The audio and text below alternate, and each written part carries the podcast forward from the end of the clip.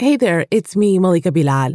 I'm handing over the mic to my colleague, Patricia Sabga, managing business editor for Al Jazeera Digital, for her to share her take on some stories. Enjoy. I'll be back. The world's two largest economies are colliding on multiple fronts. Has China beaten America at the globalization game? The United States could relinquish its title to being the world's biggest economy by 2028. Economic, diplomatic, and even military tensions between the two rival superpowers are continuing to rise. But the biggest challenge to China may well come from within because the country is wrestling with some major problems, from falling birth rates to rising inequality. I'm Patricia Sabga in for Malika Bilal, and this is The Take.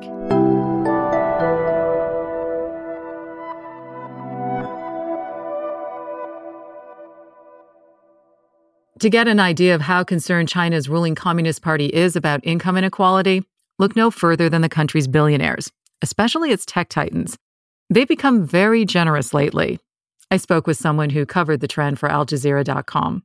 My name is Michael Standaert. I've been in China since 2009, reporting mainly for Bloomberg Industry Group, but also for a, a, wide range of other outlets. So, you wrote a piece for us recently about the sudden wave of generosity that's been sweeping China's billionaires. Can you give us an idea of who some of them are and how they made their fortunes? Sure. Jack Ma of Alibaba fame, he leads the list. When it comes to Alibaba, there's one man synonymous with the company, just like Steve Jobs was to Apple or Jeff Bezos is to Amazon. His name is Jack Ma. Jack Ma is like intrinsically a public guy. He just loves the spotlight and he handles it brilliantly. I think he has around the latest I saw was about $60 billion in, in, wealth. And then, of course, you also have Pony Ma from Tencent, the big tech company here in Shenzhen. Pony Ma founder, president, CEO, and executive board member of internet and media company Tencent. One of the wealthiest people in, in China, very quiet. Further down, it's mostly tech industry people, people in real estate, that sort of thing. China has more than a thousand billionaires, and many of them have been writing big checks. Jack Ma was named the country's most generous by Forbes last year after he donated nearly $500 million to charitable causes. This year, Wang Xing, founder of food delivery giant Meituan, donated $2.3 billion of his fortune to worthy causes, while the founder of ByteDance, the parent company of TikTok, gave $77 million to education. And the list goes on and on. Most of this is going towards education. I think uh, that's been the leading philanthropy direction for the last few years. Also, poverty alleviation is something that's come up more recently. So, I want to talk about the sudden surge of private gift giving. What's driving it? When did China's ultra wealthy suddenly get the message that it's time to open up the purse strings and start spreading the wealth, if you will, with the charity that begins at home? So, uh, I think Beijing has been increasingly concerned about the gap between rich and poor in the past several years. The recent surge seems to be somewhat related to the crackdown on big tech in China. That recent crackdown started in November when Chinese regulators pulled the plug on the initial public offering of Jack Ma's Ant Group. It came after he criticized regulators in October for stifling innovation. Why is this Jack Ma billionaire laying low? This all really started when he spoke at a Chinese banking conference and made some pretty inflammatory comments about the banking system. And at that point, it really attracted the ire of regulators. Then in April, Chinese regulators hit Alibaba with a $2.8 billion antitrust fine. But Michael says the tech crackdown's not the only message the billionaires received. So you've seen language in the recent 14th five year plan about something called the third distribution, which is, is kind of a redistribution of wealth. And they say charity is part of that and, and philanthropy is part of that. It kind of ex- explicitly says it should be going towards education, it should be going towards innovation, anything that kind of helps develop the next level of high tech experts. That official nudge to donate to certain causes didn't come as a surprise, says Michael. I think many of these people knew this was coming. I'm not sure if they knew in what form. And then going back to November last year, that's when Jack Ma started to come under pressure after his speech criticizing the regulatory officials. I think a lot of that sent a chill to the ultra wealthy high tech class. And they said, okay, we need to be able to read the winds, read the tea leaves, and see what we need to do to be on the good side of the party. That's the ruling Communist Party. And Michael's not the only one watching this dance between billionaires and the government. They're scrambling to interpret what they think the government would want them to do it. That's Einar Tangen. He's a Beijing based commentator on economics and political affairs. There's no one whispering in their ear, give money to this fund. All right. They might have advisors who are trying to see into their crystal ball, but you don't have people calling up and say, you better give $2 billion to this or else. It, it's not exactly that way. Trying to get back into the good books. Remember, a lot of these entities owe their initial business to the government because where would Alibaba be if Amazon had come and taken over the market? Where would DiDi be if, for some reason, Uber had been able to come in and establish a threshold? DiDi is a ride hailing app, China's homegrown version of Uber. And like other tech behemoths, it too has fallen into the crosshairs of China's regulators recently. DiDi pumping the brakes today, the Chinese ride sharing giant taking a tumble amid a new regulatory crackdown. Einar says the gift giving and the reining in of billionaires stems from concerns over the size and power of China's tech giants. I think it has a lot to do with China's reaction to what they see as monopolies. Basically, you have Tencent and Alibaba who can raise limitless funds. They can go to the market and say, look, we, we want to raise $10 billion. Well, what are you going to do with it? Uh, we're going to buy another monopoly. and you know what? The market loves that. Why? Because you're not competing for people's business. You're simply taxing them. If they want something, they have to go through you, and you can charge whatever you want. China's government has issued new rules to get a lid on monopolies.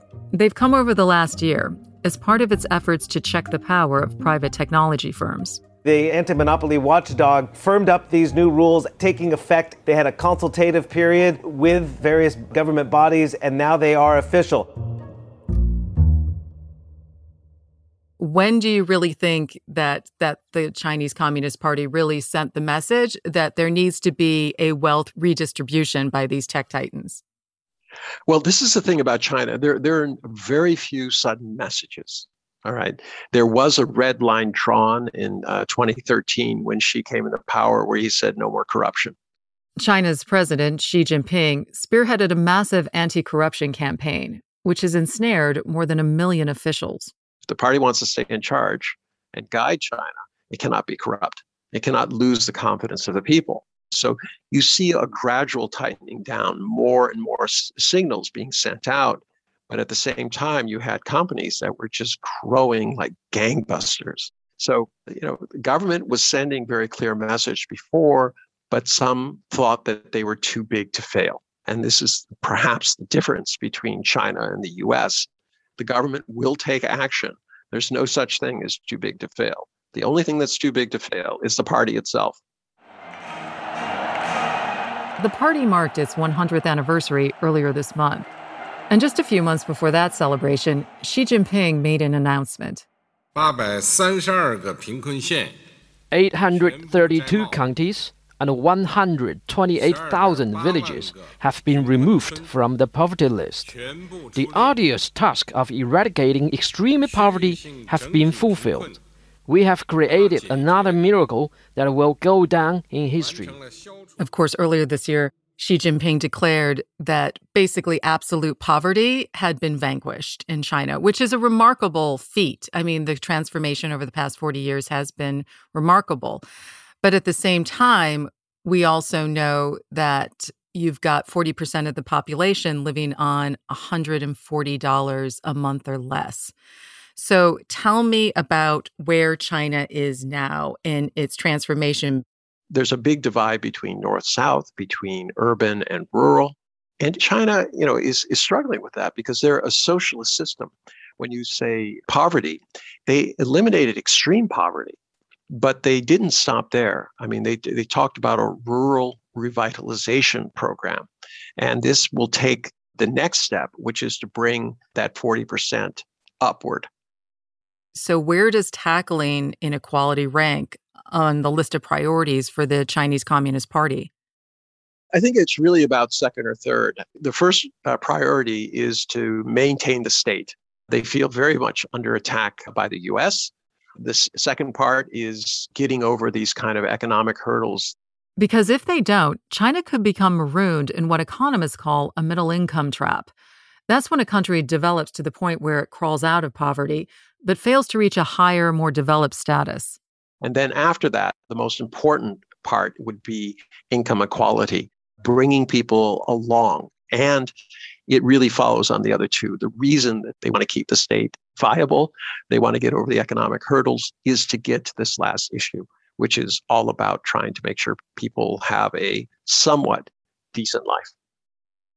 I asked Michael whether a decent life is attainable for someone living on $140 a month or less. It depends a bit on where you are. If you are in a place like Shenzhen and you're trying to live on that, you're not going to be able to live at all. Michael's based in Shenzhen. Just over 40 years ago, it was a small fishing city of about 30,000 people on the South China Sea. Then in 1980, the Chinese government designated it as a special economic zone, opening it up for foreign investment. Now, Shenzhen is a gleaming tech hub with a population of more than 17 million. That comes with its own challenges. A place like Shenzhen has specific issues to living here. The housing prices are so high, it's on par with California housing prices. So, say if you want to have a, a middle class lifestyle, you want to have a house, not rent, you want a car, you want your kids to go to school, all those things are increasingly more difficult in the last uh, couple years here in Shenzhen. So they're trying to relieve some of that, but there are a lot of these things in place that make it difficult you talk mm-hmm. about really it depends on where you live if you're talking about $140 a month or less but what are the main pressure points on, on a median income family in china what are the major financial pressure points that they're dealing with right now the biggest one would be property. So if you have a son and that son wants to get married, the son is expected to have a house and, and own the house, not rent. So in a place like Shenzhen, that's impossible for many people.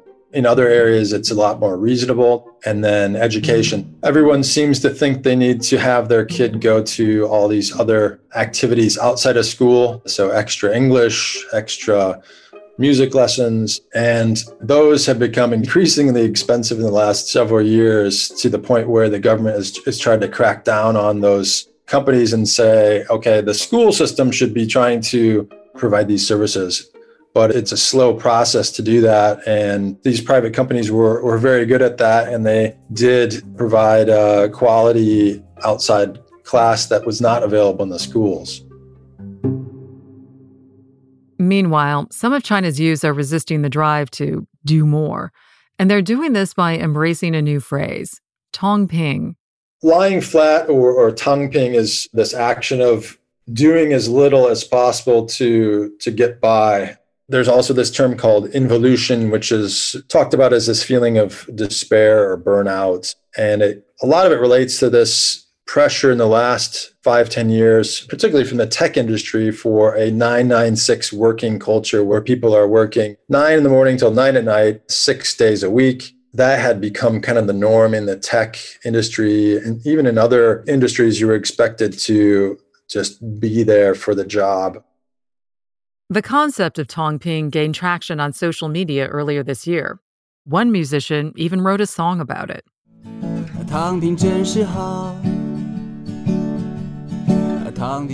A lot of this has led to a feeling among particularly the youth that are coming up, the ones that are not finding jobs as soon as they graduate, that it's okay, what's the point of of doing all this if you're not going to be able to buy a house in Shenzhen you're not going to be able to advance very fast because things have become so difficult and expensive. You're not going to really want to have kids because it's going to be hard to get them to schools. So, all of these different pressures have created this lying flat uh, philosophy. I don't know if it's a philosophy, but this whole idea that if you make a lot of effort, you're not really going anywhere. So lying flat is the best thing to do right now. What Michael said about financial pressures and people not really wanting to have kids, that's a huge problem for China right now. So the government is lifting restrictions on how many kids married couples can have. To encourage couples to have a third child, you should first improve housing, medical care, and education. The house prices are rocketing, and education is not very ideal. So I don't think many people would want a third child under the sudden three child policy. People around me, like my friends and besties, they all don't want a third child because young people nowadays are under a lot of pressure. They have no time to take care of kids at home because of work. And if they take care of kids full time, that means no work. So many people choose not to have a third child. And it's not just a concern for individuals. Because China's population is rapidly aging and there aren't enough babies being born to support all those old people, that could endanger economic growth. It's a threat to future growth, particularly because so many people are becoming old so fast. I mean, you have a, a, huge portion of the population that will need to be taken care of in their elderly age. And you don't have this the same kind of uh, elderly care system that you would in other advanced countries. So there's a huge concern that those costs and that healthcare associated with it is going to drag the economy down. There won't be enough people to keep the economy vibrant. Which is why the government has tried to ease the burden on families with initiatives like cracking down on the private tutoring industry. Other potential reforms are also under discussion to achieve what Xi Jinping calls common prosperity. From what I've seen, those policies will be coming down the, the pipeline, but they haven't really said exactly what they're going to do to encourage people to have more children or have any children at all. And it kind of depends on where you're at. So, in the rural areas, the pressures are a little bit different than in major cities. You just don't have the access to the same services in those areas that you would in, in a big city. Is there any danger of any of these potential fixes backfiring? Is there a danger in sort of encouraging billionaires about where they should spread their wealth? Because sometimes when you try to fix a problem, you end up creating another problem. There's the danger of capital flight, particularly with that kind of push against these billionaires. That's something they've tried to restrict as much as possible. There's these strict requirements about how much you send outside the country and, very strict uh, banking rules about money that goes abroad. So there's always concern that there'll be a, a quick flight of capital from the country. But Einar thinks more good than harm will come from clipping the wings of China's high flying tech moguls. Innovation is about being able to profit from your ideas, and that is not the situation here. We're talking about fat, bloated monopolists who are no different today than the, you know, the robber barons of the roaring 20s. That didn't work out well we would go through these periods of time where we're always trying to correct the balances. And this is the time to do that. Because the government is very concerned, says Einar, about the potential consequences of doing nothing. The Chinese government is afraid of one constituent, and that's the people. And their legitimacy is operational legitimacy. And I hope the government remains concerned about what the people think. Otherwise, it's not legitimate. I asked Michael what he thinks about inequality and whether it could become a serious problem for the Communist Party. I think they think that perception of this huge wealth gap could, you know, make people upset and, you know, could potentially challenge the party. So anything that makes the image look less like they're delivering on the goal to make people's lives better, which is, is kind of the pact that they've made. It's like, okay, it's it's always going to get better. It's always going to get better. If that looks like it's stagnated or is dropping, then that's a problem for them. My neighbors are main concerns they're they're speaking about are okay, the kids' education. Can we get them into school? What kind of classes we can get them into? Can I afford to pay the mortgage on this property here in Shenzhen? These sort of things. So there's a big squeeze on them, and I, I think they're trying to navigate their way through that. It's quite difficult. And that's the take. This episode was produced by Negin Owliaei. with Amy Walters, Dina Kesbeh, Alexandra Locke, Priyanka Tilve, Nay Alvarez, and me, Patricia Sabga, sitting in for Malika Bilal. Tom Fenton is our story editor. Alex Roldan is our sound designer. Aya Elmileik is our engagement producer. And Stacey Samuel is our executive producer. We'll be back.